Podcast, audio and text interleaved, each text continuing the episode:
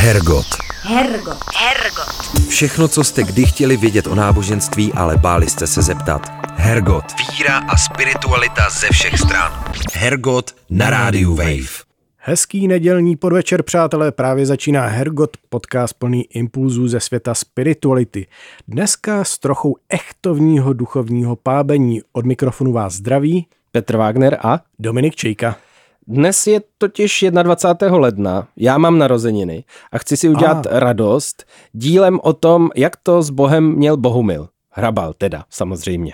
No ale netočíme to jen kvůli tomu, že máš narozeniny a chci si sám sobě udělat radost, ne? To snad Mm-mm, no, i pro všechny, pro mnohé, nebo pro všechny? hm.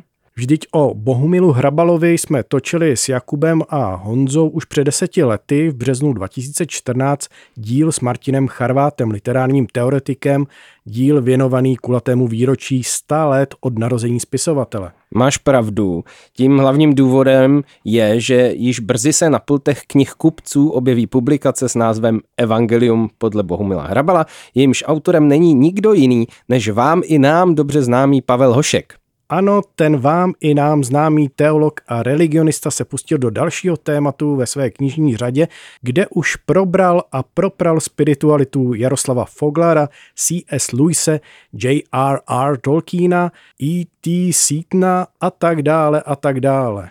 Tentokrát ale budeme mít příležitost naše knižní povídání opepřit i autentickými audionahrávkami samotného Bohumila Hrabala, dochovanými z adventních duchovních zamyšlení v evangelickém sboru v Libici. Jsou to nahrávky ze začátku 80. let, takže předem omluvte tu trošku syrovou kvalitu, ale právě úryvkem takového jednoho zamyšlení započneme náš dnešní rozhovor a po úryvku, po autentickém hlase Bohumila Hrabala už přijde Pavel Hošek. Proč on tak hýmal na ty farizeje a zákonníky? Proč oni ho tak jako rozčilovali? My máme taky kolem sebe. Vy, vy znáte jistě celý, celou řadu lidí, kteří říkají ano, ano, ano a všechno jako chválej, to se, ale ve skutečnosti to neplní. Jo? Čili to právě musí přijít ten moment jo, v člověku, kdy musí se právě přidat k tomu Kristu, nebo stát se takovým tím, i tím malým Kristem, protože ten Kristus, eh, tam je jo věta, která jde až do existencialismu, do toho směru, který teďka je, čili eh, Ježíš Kristus touto větou je první existencialista, když to bohové jste vy. A ukázal na ty ostatní. Bohové jste vy. Věta je tady. Bohové jste vy. Hergot. Hergot. Hergot. Hergot na rádiu Wave. To byl hlas Bohumila Hrabala a v tuto chvíli už naproti nám sedí religionista a teolog Pavel Hošek, taky autor knihy, která teprve vyjde a která se jmenuje Evangelium podle Bohumila Hrabala. Ahoj. Ahoj. Nejdřív se ale musíme, Pavle, zeptat, jaká byla tvoje cesta k Hrabalovi? Protože jsme tak nějak z podobné generace a naši rodiče pravděpodobně měli v 80. letech podobnou knihovnu. Když začaly znovu vycházet Hrabalovy knihy, každý na ně stál frontu na ten knižní čtvrtek, tak jak to bylo u tebe? Já jsem našel Hrabala skutečně v knihovně svých rodičů a musím říct, že podobně jako pro ně, tak i pro mě to bylo takové světlo v temnotách. Byl to způsob, jak přežít eh, ty jinak šedé roky normalizačního eh, kulturního útlumu. Eh, Já jsem z tohohle důvodu vlastně hrozně rád, že tady Hrabalovy knihy vycházely, ale naši měli i eh, přístup k těm, které nevycházely v oficiálních nakladatelstvích, ale, ale v takových těch eh, vlastně samizdatech nebo eh, tak, jak se to všeli, jak pak pašovalo. Jo. To znamená, em, byla to taková literatura mm, jaksi na rozhraní a my jsme vždycky trochu s takovým spikleneckým a zároveň provinilým pocitem ty Hrabalovy knihy otvírali a zároveň nad tím jiskřila taková nějaká zvláštní atmosféra, která prostě člověku dala nějak nadýchnout se čerstvého vzduchu i v těch podtemnělých dobách. A kdy a jak tě napadlo začít zpracovávat Hrabala, hledat v něm nějaký duchovní odkaz nebo nějakou jeho víru třeba? Já jsem dostal od několika přátel za úkol zpracovat duchovní rozměr eh, v díle eh, Bohumila Hrabala, protože jsem předtím věnoval pozornost Jaroslavu Foglarovi a Tolkienovi a C.S. Lewisovi a tak jsem začal dostávat zakázky všelijaké, že bych měl zpracovat eh, toho či onoho a u Hrabalovo jméno se opakovaně objevovalo, ale já jsem trošičku váhal, protože na jednu stranu moje setkání s Hrabalem bylo velmi osobní, velmi proměňující, velmi silné ale protože Hrabal eh, byl básník a mistr ironie, tak sice na jednu stranu těch všelijakých eh, posvátných symbolů a duchovních motivů v tom jeho díle je spousta, ale já jsem vlastně nikdy přesně nevěděl, jak to myslí. A kde je to rozhraní mezi ironií, parodií, dojetím, okouzlením a skoro jsem si nevěděl rady, jak to vlastně vůbec uchopit. A pak jsem se potkal teda s Tomášem Mazalem a s Josefem Kroutvorem, hrabalovými přáteli mhm. a znalci. No a ti mě při takové jedné eh, pro mě téměř teda eh, magické eh, společné chvíli u stolu nad rajčatovou polévkou pověřili tím. Polévka že, to byla, aha. Ano, byla to rajčatová polévka, ta vlastně to všechno způsobila nebo aspoň odstartovala že mám zkusit uchopit tenhle rozměr Hrabalova díla. Ta knížka je, jak už si zmínil, součástí takové delší tematické řady, která v tvém životě vznikla vlastně. Jsi vždycky o jednu knihu napřed tak trošku, že už teďka přemýšlíš, co bude dál a jakou to bude mít návaznost a už máš další zadání a tak dále. Přiznám se, že ve skutečnosti nemývám předem jaksi políčeno na dalšího spisovatele a hlavně já jsem eh, s velkou radostí a s ohromným zápalem napsal několik knížek o spisovatelích, eh, kteří pro mě osobně byli strašně důležití. No a to znamená, že ne tak úplně snadno bych se vrhnul do díla spisovatele nebo prostě um, umělce, který sice může být vynikající, ale já sám jsem se s ním prostě, třeba i náhodou, vlastně nepotkal. Jo. Uh-huh. Takže plány žádné konkrétní na další knihu nemám. Uvidíme, jak to bude s tou, eh, která je věnovaná mm, Hrabalovi. Tu tvou novou knihu, respektive práci na ní, akceleroval nález Hrabalových volných biblických náboženských úvah z první poloviny 80. let z evangelického sboru v Libici. Mohl bys tento eh, libický zázrak popsat? Je to ano. trošku cimrmanovský nález takový, jako mi nebo znělo mi to tak skoro v těch prvních podáních. Mně to tak taky znělo a dokonce jsem na chviličku měl takový ten pocit, který si pamatuju z dětství, když jsem spolu s hochy rychlých šípů eh, prostě ve fantazii podnikal výpravy do Stínadela, najednou objevili deníka na tleskače, tak já měl za to, že to vypadá jako kdyby se objevil deníka na tleskače. Tedy um, již míněný Tomáš Mazal mě navedl na stopu Hrabalovi návštěvy na jakési faře v Libici nad Cidlinou. Já jsem se pokusil eh, spojit s tamní paní farářkou a eh, abych ten příběh neprodlužoval, eh, prostě oni ty události nabrali rychlý spát, ona prolistovala farní kroniku, zjistila, že tam je jedenáct zmínek o jedenácti různých hrabalových návštěvách uh-huh. a zároveň teda um, jsem se doslechl, že snad na některé z těch hrabalových návštěv kdo si prej nějaký chlápek z Aše mhm. jezdil s magnetofonem. Jo. Tohle byla ta verze, která se ke mně dostala, no a já jsem se teda vydal po stopě jako ohař. a zanedlouho jsem se přes eh, několik prostředkovatelů dostal do kontaktu s panem Jiřím Hofmanem, což byl ten chlápek z Aše, mm-hmm. který tam skutečně tehdy jezdil s magnetofonem a který ve svém osobním domácím archivu e, skutečně choval e, celou řádku audiokazet z 80. let s těmito vzácnými promluvami, úvahami Bohumila Hrabala. Podařilo se ti rozplést, jak se Hrabal na tu libickou evangelickou faru dostal? Či to byl vůbec nápad, jestli se tam objevil náhodou, nebo jestli to bylo nějak předem promýšleno? S tím mi velmi pomohla dcera pana faráře Souška, tehdy libického evangelického faráře, která mě navedla na společného přítele eh, faráře Souška a Bohumila Hrabala, jím, jímž byl lékař eh, Alois Štork, který eh, Hrabala léčil v Praze a zároveň měl v Kersku chatu. Uhum. A přes tohohle společného kamaráda se vlastně seznámili a pak i zpřátelili Bohumil Hrabal a Zdeněk Soušek, evangelický farář, který zároveň byl jedním z překladatelů Bible, takže oni měli společné téma. Eh, Bible, Bible byla pro Hrabala vždycky hrozně zajímavá jako literatura a ty jazykové a literární záležitosti ho vždycky na Bibli fascinovaly. A pan farář eh, Soušek měl vlastně taky k Bibli jakožto literatuře, jako silný vztah, jako jeden z překladatelů. To znamená, takhle se jako, takhle přeskočila jiskra. V roce 1980 udělali takovou pokusnou pilotní akci, kdy Hrabal byl pozván na jednu adventní neděli na takovou, takové setkání. No a tohle setkání eh, bylo první z celé řady dalších a sice proto, že se skutečně skamarádili a navíc Hrabalovi se tam moc líbilo. On prostě eh, nějak pookřál, vyloženě teda jako najednou se tam začal rád vracet jo? a několik let se skutečně prostě někdy na Velikonoce, někdy v létě na takové všelijaké osvětové přednášky, které pan Farář spolu pořádal a jindy právě právě v tu poslední adventní neděli prostě přijel nebo někdo ho přivezl z Kerska, ono to Kersko je 20 kilometrů, to je kousíček, jo, kde, kde Hrabal trávil hodně času um, na své chatě a Takhle to teda prostě vzniklo. A ta historie, která byla pozapomenutá, trošku zapadaná prachem, o těch návštěvách se trošku tu a tam někde nějaká zmínka objevila, ale o těch nahrávkách. To znamená, že máme prostě dokument tady těch strašně zajímavých hrabalových úvah, to se prostě nevědělo. A myslíš si, že to byla ta intimní obeznámenost tamnějšího faráře s těmi biblickými texty, co Hrabala mm, do té evangelické farnosti přivedlo, protože Ptám se s ohledem na to, že Bohumil Hrabal o sobě mluvil jako o pokřtěném katolíkovi.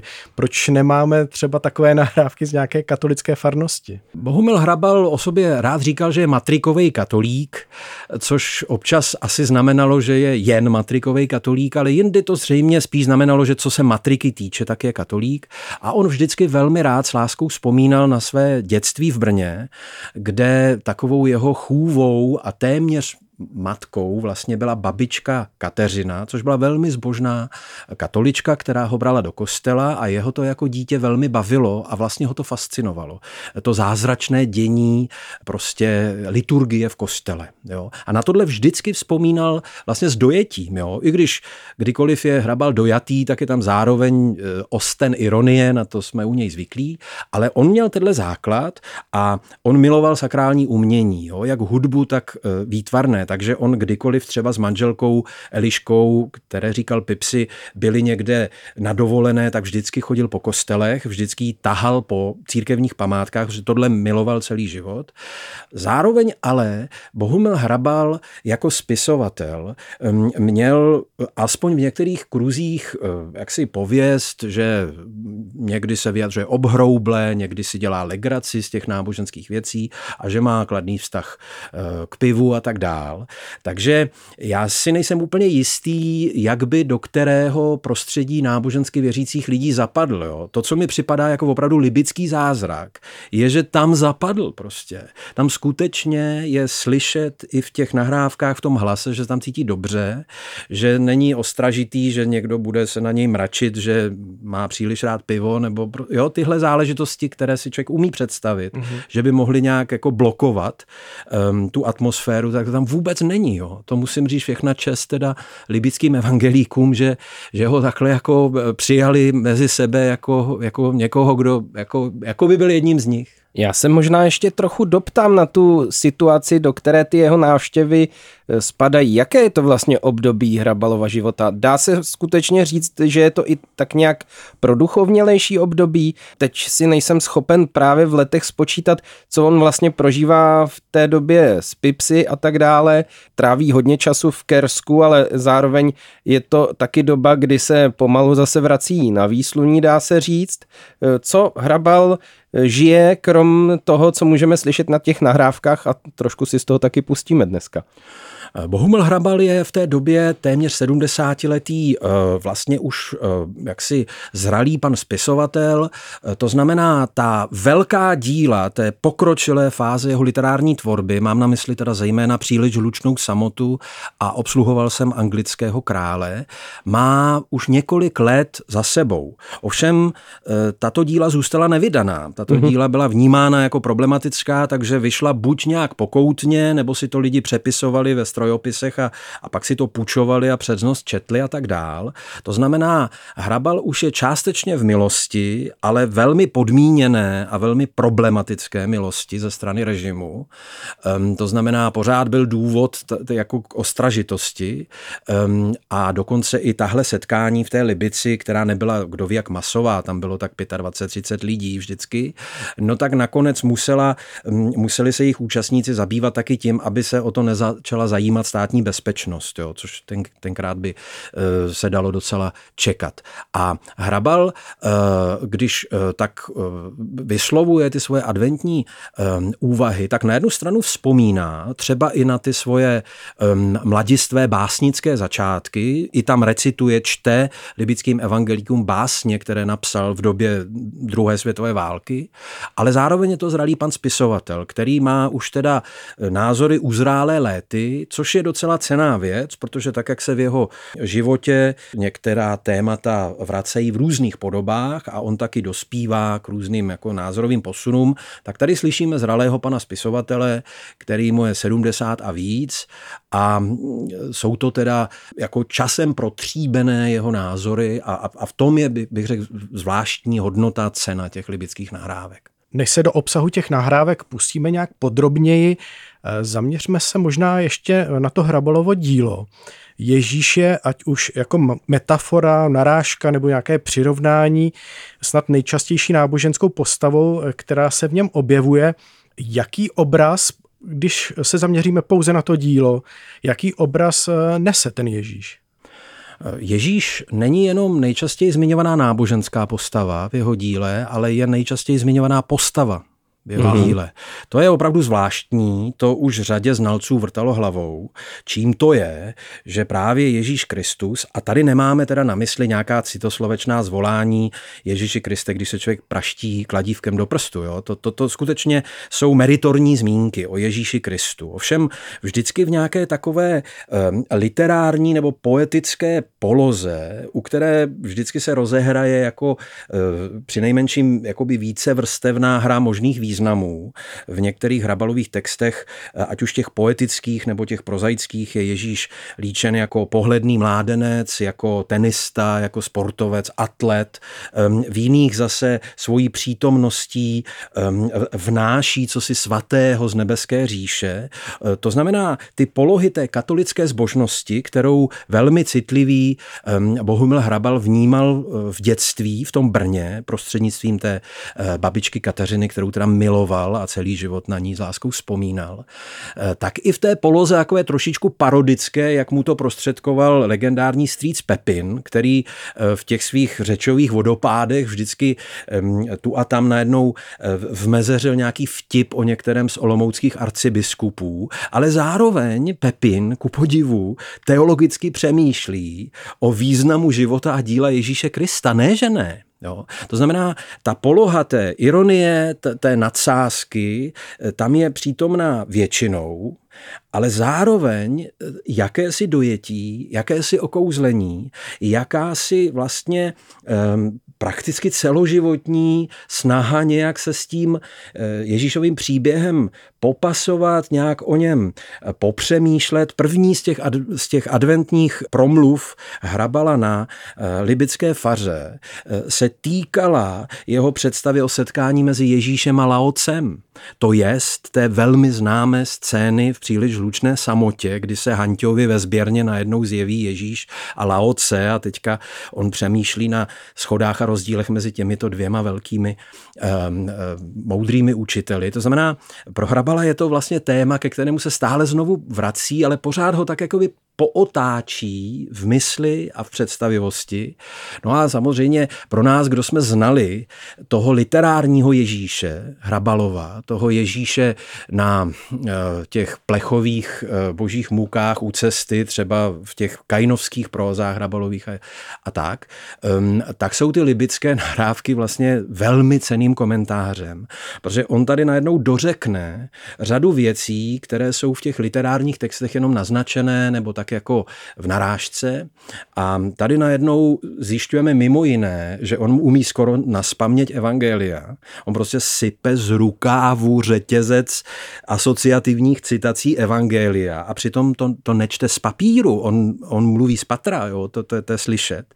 Takže to je vlastně pozoruhodné svědectví o tom, jak zdaleka nejenom o Ježíšovi, on teda četl hodně do široka, Laoce ho fascinoval velmi a, a i některé dálně východní tradice a Buddha a další, jo, to on byl jaksi eh, velký eh, čtenář a znalec duchovní literatury jak západu, tak východu. No ale ten Ježíš teda přece jenom je jako daleko, daleko nejčastěji zmiňovaná postava Hrabalova literárního díla. Já jsem rád za to, že jsi zmínil toho Laoce, protože eh, rád bych dotvořil ten obraz těch inspirací hrabalových. To, co jsem nikde nenašel, a možná, že jsem teda nedával dost pozor jo, a nečetl dost pozorně, je nějaký poměr hrabala k židovství, to znamená k té starozákonní tradici. Vím, že e, starý zákon cení a cení hlavně i ten evangelický přístup k němu, poctivou exegezi a tak dále, ale vlastně nevím, co soudí o té židovské tradici, jak o tom vlastně přemýšlí.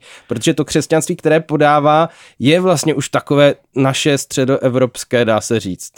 Židovství, o kterém Hrabal přemýšlí hodně a musím říct, že ho miluje tak je většinou taky středoevropské a východoevropské židovství. Mm-hmm. Jak tedy literární? On snad úplně nejvíc ze všech spisovatelů měl nejradši France Kavku.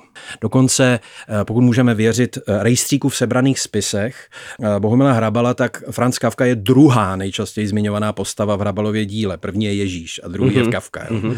Ale Kavkou to daleko, zdaleka nekončí. Ehm, Hrabal miloval Marka Šagala jako židovského malíře, Gustava Málera jako eh, hudebního skladatele židovského původu, ale z těch židovských spisovatelů Izáka Bábela, Bruno Šulce, eh, Bernarda Malamuda a eh, řadu dalších, on židovskou kulturu dokonce bych řekl víc tu pobiblickou než tu biblickou. Mm-hmm. Opravdu miloval, teda bych řekl osudovou láskou. On dokonce dvě z jeho životních lásek byly židovského původu. Jo?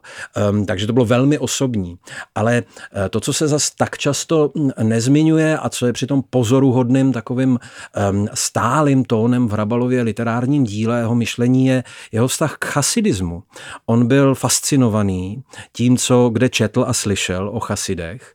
On velmi rád citoval chasidské příběhy, dokonce když v Libici eh, chce libickým evangelíkům vysvětlit, jak rozumí významu účinné lásky k bližnímu což je podle něj podstata křesťanství, tak když jim chce přiblížit, jak chápe význam účinné lásky k blížnímu, tak vypráví chasický příběh.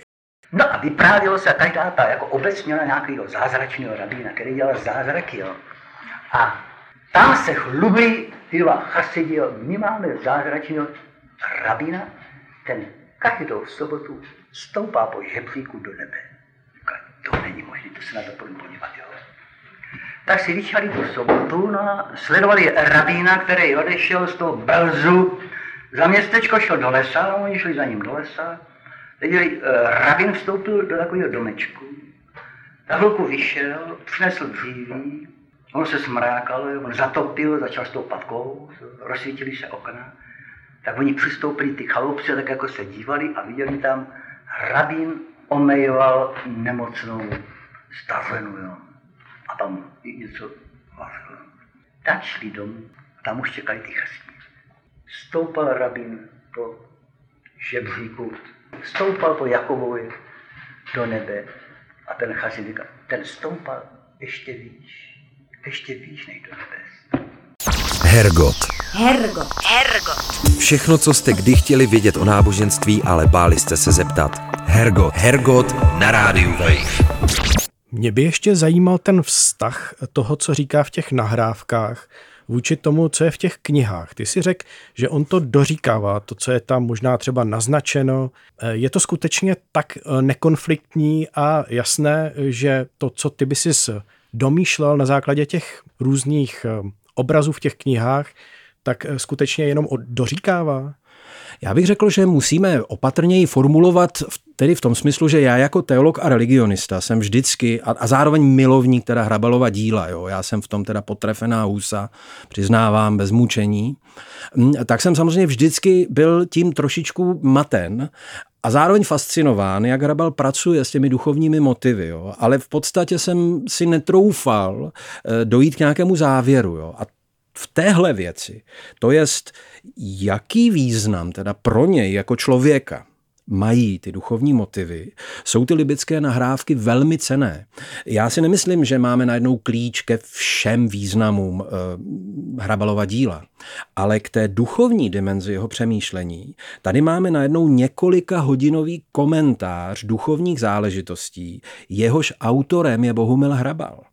A navíc on mluví ke skupině přátel, Není to literární stylizace, nemá důvod tam prostě to, já nevím, mystifikovat nebo pábit, aby udělal dojem nebo aby nějak dal nějaký další nový významový obrat svému literárnímu dílu. To je úplně jiný kontext. On je na adventním setkání, zaznělo eh, kázáníčko místního pana faráře, zaspívali si spolu vánoční písně, no a teď, pane spisovateli, povězte nám taky něco k tomu, eh, co zaznělo v tom kázání nebo co máte na srdci. No a on se nadechne a tak bodře, laskavě, přátelsky ne, že by tu ironii nechal přede dveřmi, to ne, ta tam je taky, ale zároveň je zřejmé, že on vyjadřuje, co si myslí o významu Evangelia, co si myslí o významu Bible, jaký je ten jeho vztah k těm záležitostem víry.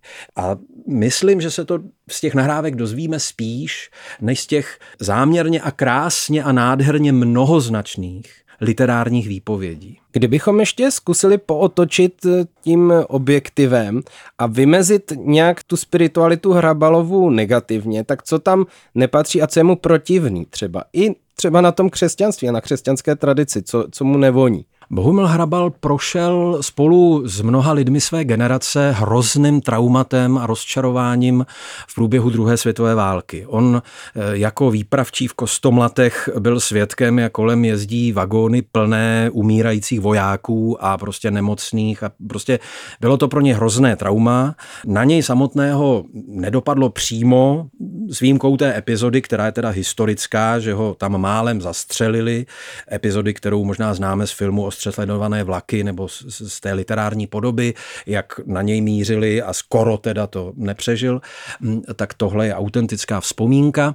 Nicméně pro Hrabala eh, to byl prostě otřes té tradiční víry, ke kterého vedla babička. On na jednu stranu říká o své babičce Kateřině, hluboce zbožné katoličce, tradičním způsobem zbožné, že ona pro něj byla mírou všech věcí a že celý život, všechno, co dělá, dělá jako kdyby to bylo v její přítomnosti. Jo, to znamená, to je opravdu, on měl pravděpodobně silnější a hlubší vztah k té babičce než k mamince, protože tam to bylo z různých důvodů složité, problematické, zápasil s pocitem odcizení a tak dále.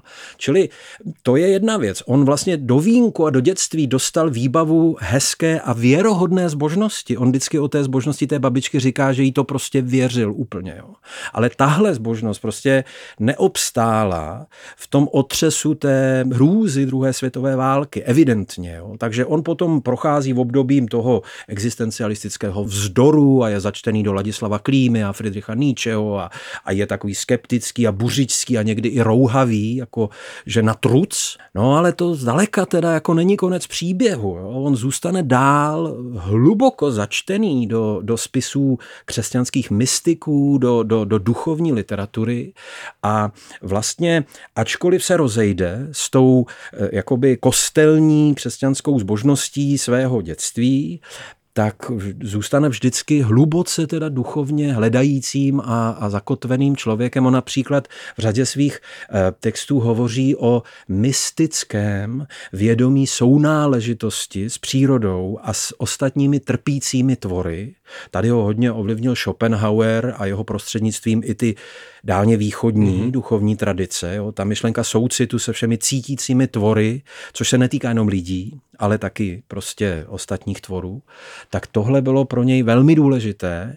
A přestože si s tím v těch literárních textech všelijak pohrává, taky to občas eh, posune, aby to zachránil před nějakým patosem do takového nějakého rozpustilého humoru, ale tím se ta vážnost jako neruší. Jo. On, on jenom nechce, nechce zabředat do nějakých sentimentálních výpovědí. Jo. To vždycky nějak eh, z toho vybruslí eh, tím, že rozehraje tu ironickou víceznačnost. Ale na druhou stranu to byl člověk um, hluboce duchovně zakotvený, člověk, který velmi přemýšlel o pomíjivosti všeho lidského a taky hodně přemýšlel o tom, co vlastně eh, nás čeká za branou věčnosti. On o, o věčnosti se možná zmiňuje víc než kterýkoliv jiný český spisovatel. Konec konců tak pojmenuje i přejmenuje svou ulici, kde bydlel v Libni, na hrázi věčnosti. věčnosti. Ty si v souvislosti s Hrabalovým viděním světa použil v jedné své přednášce takový obrat, že je to nazírání skrze diamantové očko fantazie.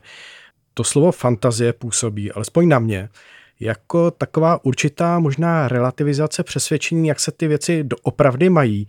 Eh, já, kdybych pátral po té jeho víře, tak bych asi zde skončil.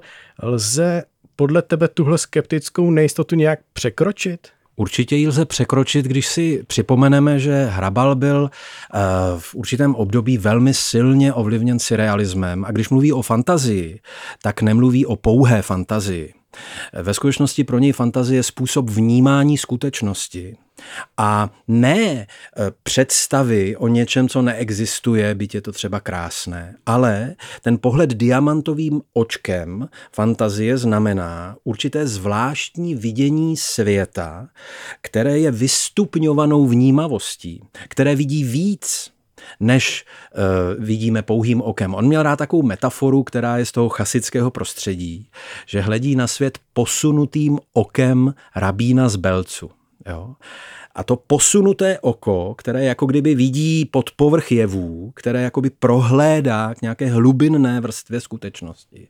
Tohle je cosi, eh, co dokáže fantazie vnímat. Fantazie jako čidlo jako, mm. jako nástroj vnímání. Takže to hrabalovské vidění světa, o kterém se někdy hovoří, má naopak vlastně docela, bych řekl, spirituální náboj právě v tom, že, jak mnozí říkají, Jiří Mencel to, to říkával, jo, že to, co nejvíc oceňuje na hrabalově psaní, je, že on dokáže nacházet zázraky uprostřed všedního dne. Uprostřed každodenní banality najednou se jakoby obyčejné věci zalí svatozáří. Najednou se jakoby zatřpítí prostě paprskem světa, světla prostě, který je odjinut. Jo. A tohle samozřejmě nemusíme vykládat nějak duchovně. Jo. No ale zázrak je slovo, které patří do kontextu duchovních tradic. Jo. A on, když mluví o zázracích všedního dne, tak tím nemyslí nějaké pomyslné představy, které jsou jenom v jeho hlavě. On to bere tak, že když člověk vnímá skutečnost opravdu náležitě, tak ty zázraky spatří.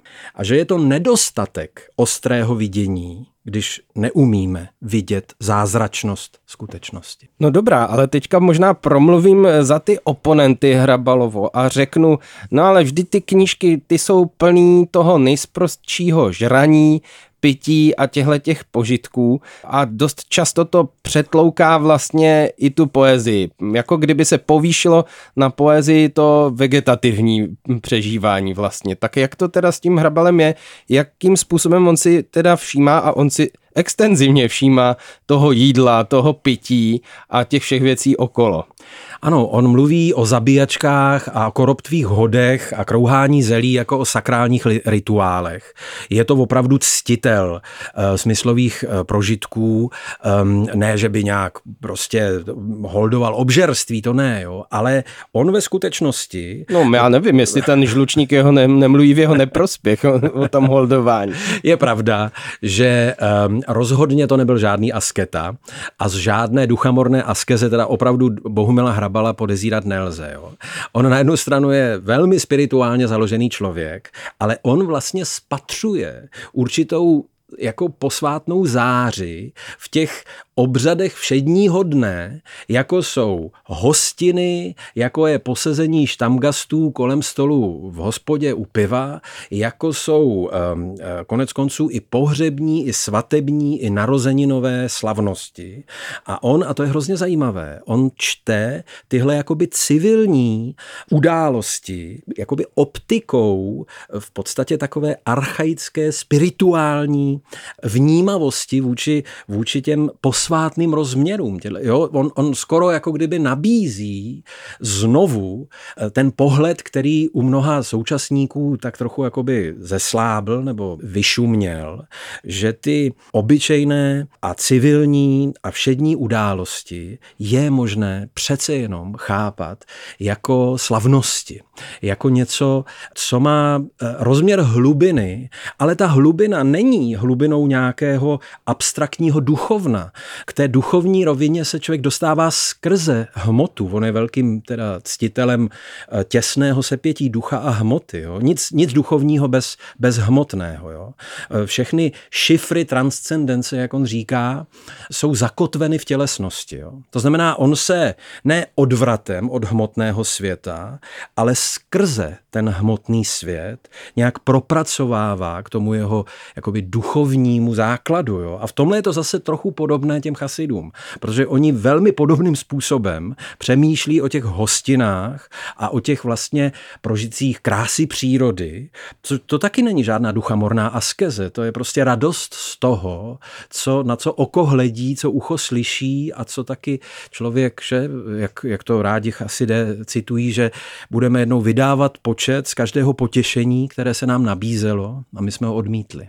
Teď mě napadá, souvisí celá tahle ta věc a e, tohle Hrabalovo vidění s tím jeho jakoby obrácením ke všednosti, kdy on ve chvíli, kdy už vypadá na takového jako typického intelektuála, e, jak on o sobě mluví, vyšňořeného s kloboučkem, se najednou rozhodne odejít do výroby a vlastně e, nakráčí do té všednosti a do té hmoty úplně jasně a cíleně. Když dáme slovo jemu, tak on opakovaně o tomhle rozhodnutí opustit blahobyt pivovaru v Nymburce, tak o tom hovoří, že se mu stalo to, co se stalo Šavlovi v Bibli, nebo Saulovi z Tarsu v Bibli, že spadl z koně, jo, líčí tu cestu obrácení Apoštola Pavla jako symbolický rámec téhle svojí proměny. Že prostě byl tak už nasycen a přesycen toho eh, jakoby maloměstského blahobytu v tom, v tom nymburském pivovarském prostředí, že prostě musel o tam tať pryč. A pryč teda vyloženě do kladenských hutí a do eh, libeňské periférie, do opravdu teda prostředí, kde bydleli velmi chudí obyčejní lidé.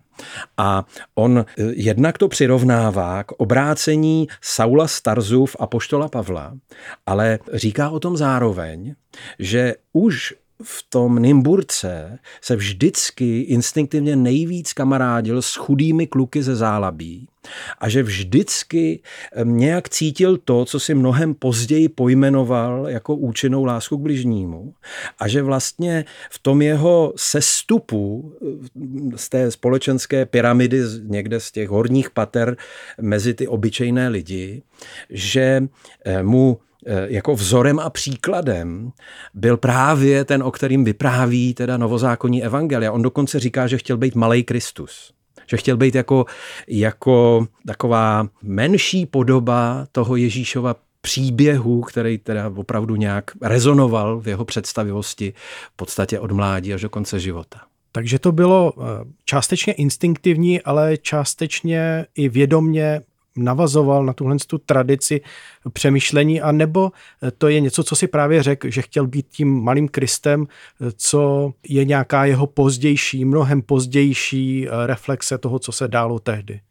Já si myslím, že je dost možné, že je to spíš to druhé, protože on v Libici skutečně říká několikrát, že ten jeho přesun z Nymburského pivovaru a blahobytu do té vlastně chudinské čtvrti a do té obyčejné, on byl doktor práv, že? On byl doktor práv a mohl dělat kariéru a mohl vydělávat peníze a bydlet ve vile a místo toho bydlel v plesnivém domě v bývalé dílně. Jo? A říkal, že byl nejšťastnější, když tam bydlel jo? V, tomhle, v tomhle prostředí prostředí, jo, tak uh, on to říká jako 70-letý pan spisovatel na libické evangelické faře a je dost možné, že to je jakoby zpětná interpretace, uh, protože nečteme v těch textech z doby, kdy se tohle dělo, jo, ten konec 40. začátek 50. let, že by to on sám by třeba jenom metaforicky označoval, takže chtěl být jako malý Kristus. Jo. Ale na té libické faře to řekne asi osmkrát tohle. Takže to evident. A navíc, ty libické nahrávky mají tu výhodu, že mezi nimi jsou roční rozestupy. To znamená, jestliže on tam bez přípravy eh, třikrát ve, ve třech různých setkáních řekne podobnou myšlenku, tak je zřejmé, že to je něco, co v něm rezonuje, co, co nějak i tím průnikem eh, prostě odpovídá důležitosti toho, jak to měl on poskládané v sobě. A vztahuje on se také k té zkušenosti eh, toho proletářského obrácení, jak tomu, jak tomu říct, obrácení dokladna. Vztahuje se k tomu i eh, z hlediska toho, že to vlastně jeho život nějakým způsobem zachránilo, možná i prakticky zachránilo, protože kdyby býval byl zůstal intelektuálem a snažil by se o život literáta, tak by dost možná skončil taky ve vězení. Místo toho se ocitá potom později ve skupině umělců, kteří tvoří jakoby právě v provozu a tam vlastně nalezne nějakou jako oázu i před tím nebezpečím režimu, se kterým by asi jinak eh, nedopadl moc dobře. Je to tak, vnímá to i takhle? Ehm, zdá se, že skutečně Bohumil Hrabal nelže, když opakovaně říká, že je eh, prostě člověk bytostně apolitický. To znamená, on eh, vlastně v těch podmínkách ehm, komunistického režimu po únoru 1948 hledal nějaký způsob existence, aby mohl být nějak stranou těch ideologických tlaků a nároků. A to se vlastně dalo a dokonce i jeho umělecké touhy mohly být realizovány, pokud samozřejmě tedy bude ochoten zaplatit tu cenu, že se nezaprodal té režimní ideologii a že teda píše do šuplíku a pro tři kamarády jo, ve strojopisech. Což teda se dělo mnoho, mnoho, mnoho let. On, když potom mohl začít publikovat, tak je v podstatě muž středního věku, jemu bylo skoro 50, když mu vyšla první kniha a teprve až v roce 1963.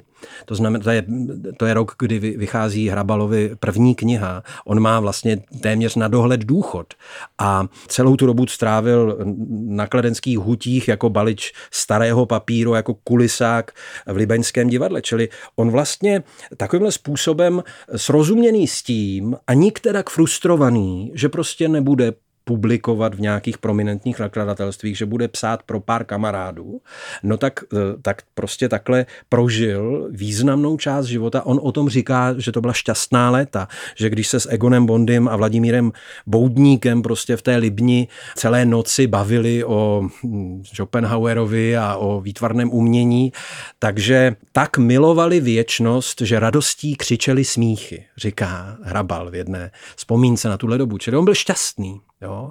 Nebyl frustrovaný, nebyl, nebyl naštvaný na život vůbec. Jo?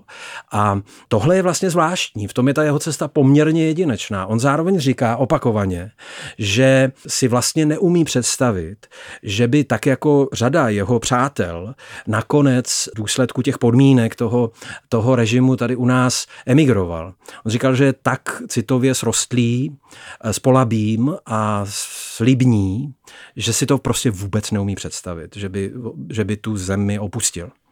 Což znamená, že teda musel hold potom hledat takový způsob života, který mu byl umožněn v rámci těch podmínek, které tady byly. V jedné své básni, a ty už si na to narazil, z doby závěrečné fáze světové války hrabal Bohu nebo Ježíši trochu vyčítá, že do průběhu onoho obludného konfliktu nijak nezasahoval, že nepomohl vítězi té dobré straně.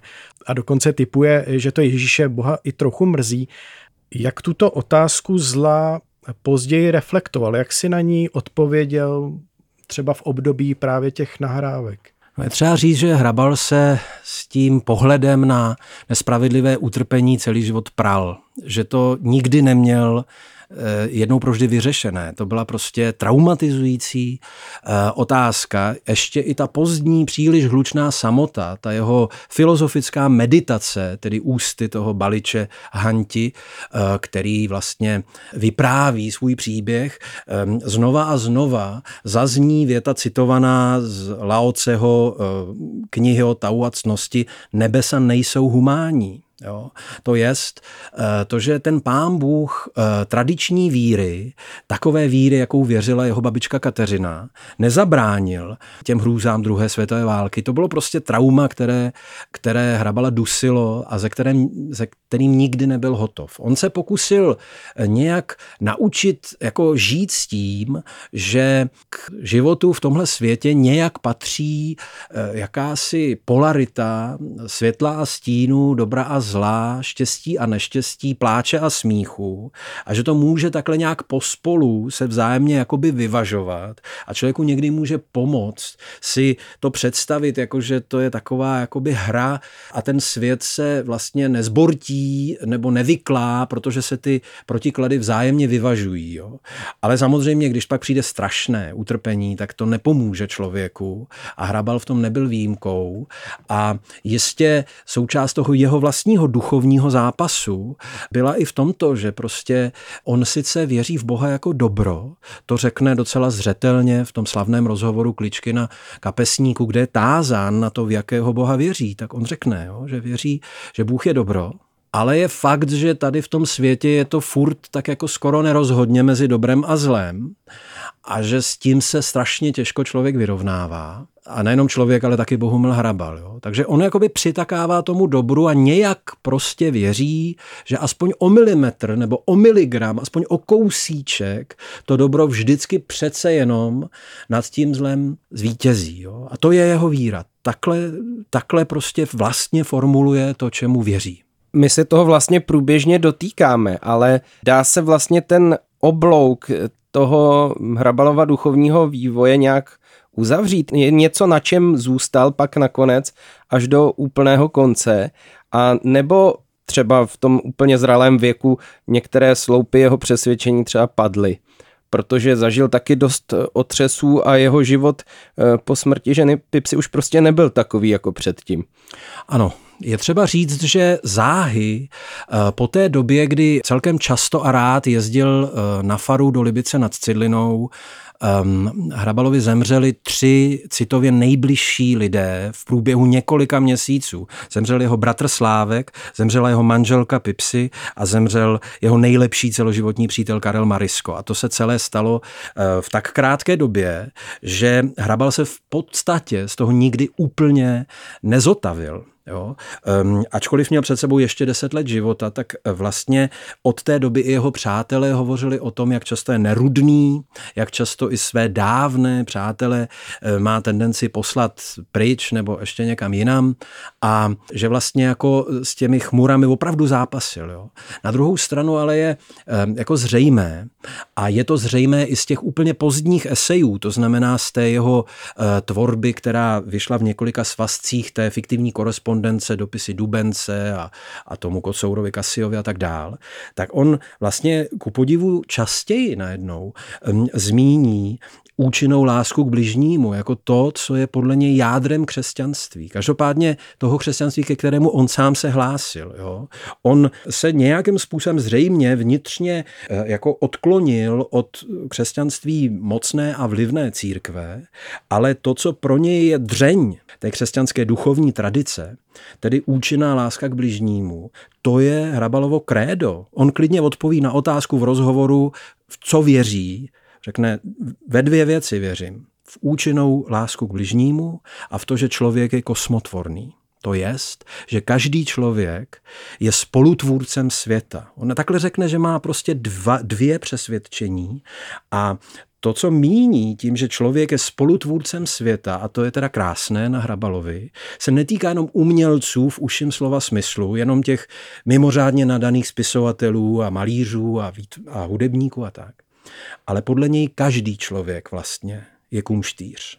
Každý člověk je geniální podle něj, ale spousta lidí to o sobě neví. Jo. On je přesvědčen, že ta vlastně schopnost spolutvořit svět je prostě vznešeným rozměrem lidství, ne jenom těch mimořádně obdarovaných jedinců. Jo.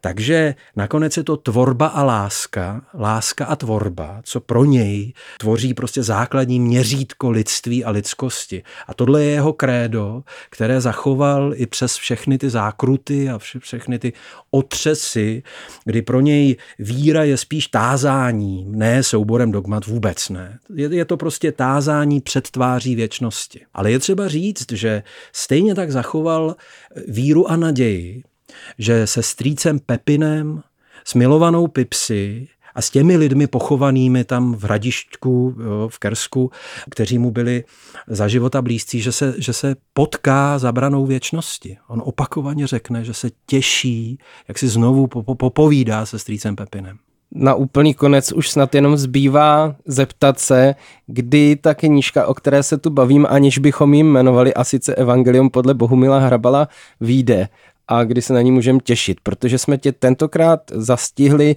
těsně vlastně před tím, než se knížka objeví na světě. Bohumil Hrabal se narodil 28. března 1914, což znamená, že letos v březnu bude mít 110. výročí narození a milí e, přátelé z nakladatelství CDK mi slíbili, že to určitě vyjde předtím a zřejmě už koncem února. Takže v podstatě velmi brzo. Tak my ti přejem, aby se knížce dařilo, taky se těšíme na tvé další výlety do literatury a spirituality, do těch míst, kde se to potkává a děkujeme za další návštěvu v Hergotu. Ahoj. Ahoj, díky za pozvání. Děkujeme. Hergot. Hergot. Hergot. Hergot na rádiu Wave. To byl teolog a religionista Pavel Hošek, náš častý a velmi milý a vždy chtěný host na téma knížky, která už by měla brzy výjít a k jejímuž přečtení vás tímto určitě zveme, protože my ji budeme zřejmě číst taky. Setkání s Pavlem je vždycky milé a myslím, že to nebyla výjimka. No bylo to krásné, já jsem dokonce, Petře, nevím, jestli moderátor to může přiznat, já jsem byl i dojatý teda. Myslím, že moderátor to může rozhodně přiznat, zvlášť když to můžou přiznat moderátoři dva. Já se taky přiznávám, Dominiku. Bylo to super a myslím si, že jsem si tím společně s tebou nadělil docela hezký dárek na ty svoje dnešní narozeniny. Tak děkuju a prosím. Pokud vám tento díl taky udělal radost jako mě, i když jste narozeniny třeba neměli, tak vám gratuluju. a příští týden zase s úplně jinakým tématem se sejdeme v trošku jiném složení. To, co můžeme už teď prozradit, že se brzy vrací do našeho týmu po přestávce i Kláří, takže její hlas už brzy uslyšíte. Zatím se mějte krásně, ahoj! Ahoj! Hergot. Hergot. Hergot. Všechno, co jste kdy chtěli vědět o náboženství, ale báli jste se zeptat. Hergot. Hergot na rádiu Wave. Mrtvej, pokud něco znamenal, je tady s námi a protože každý má matku a každý je někoho dítě, tak vždycky je tam ten živej. Máte jistý, ženy je znáte jistě tady kariovou konvíčku a prostě dolů, tam to uhrabou, zalejou ty kitky, sednou a chvilku hovořej s tím mrtvým, jako by byl živ, čili jako by byl skříšen. A v její mysli je vždycky skříšen a pokud její mysl ty ženy nebo toho manžela je, tak on existuje, ona s ním hovoří, jako kdyby prostě byl. Hergot. Poslouchejte podcast pořadu Hergot kdykoliv a kdekoliv. Více na wave.cz lomeno podcasty.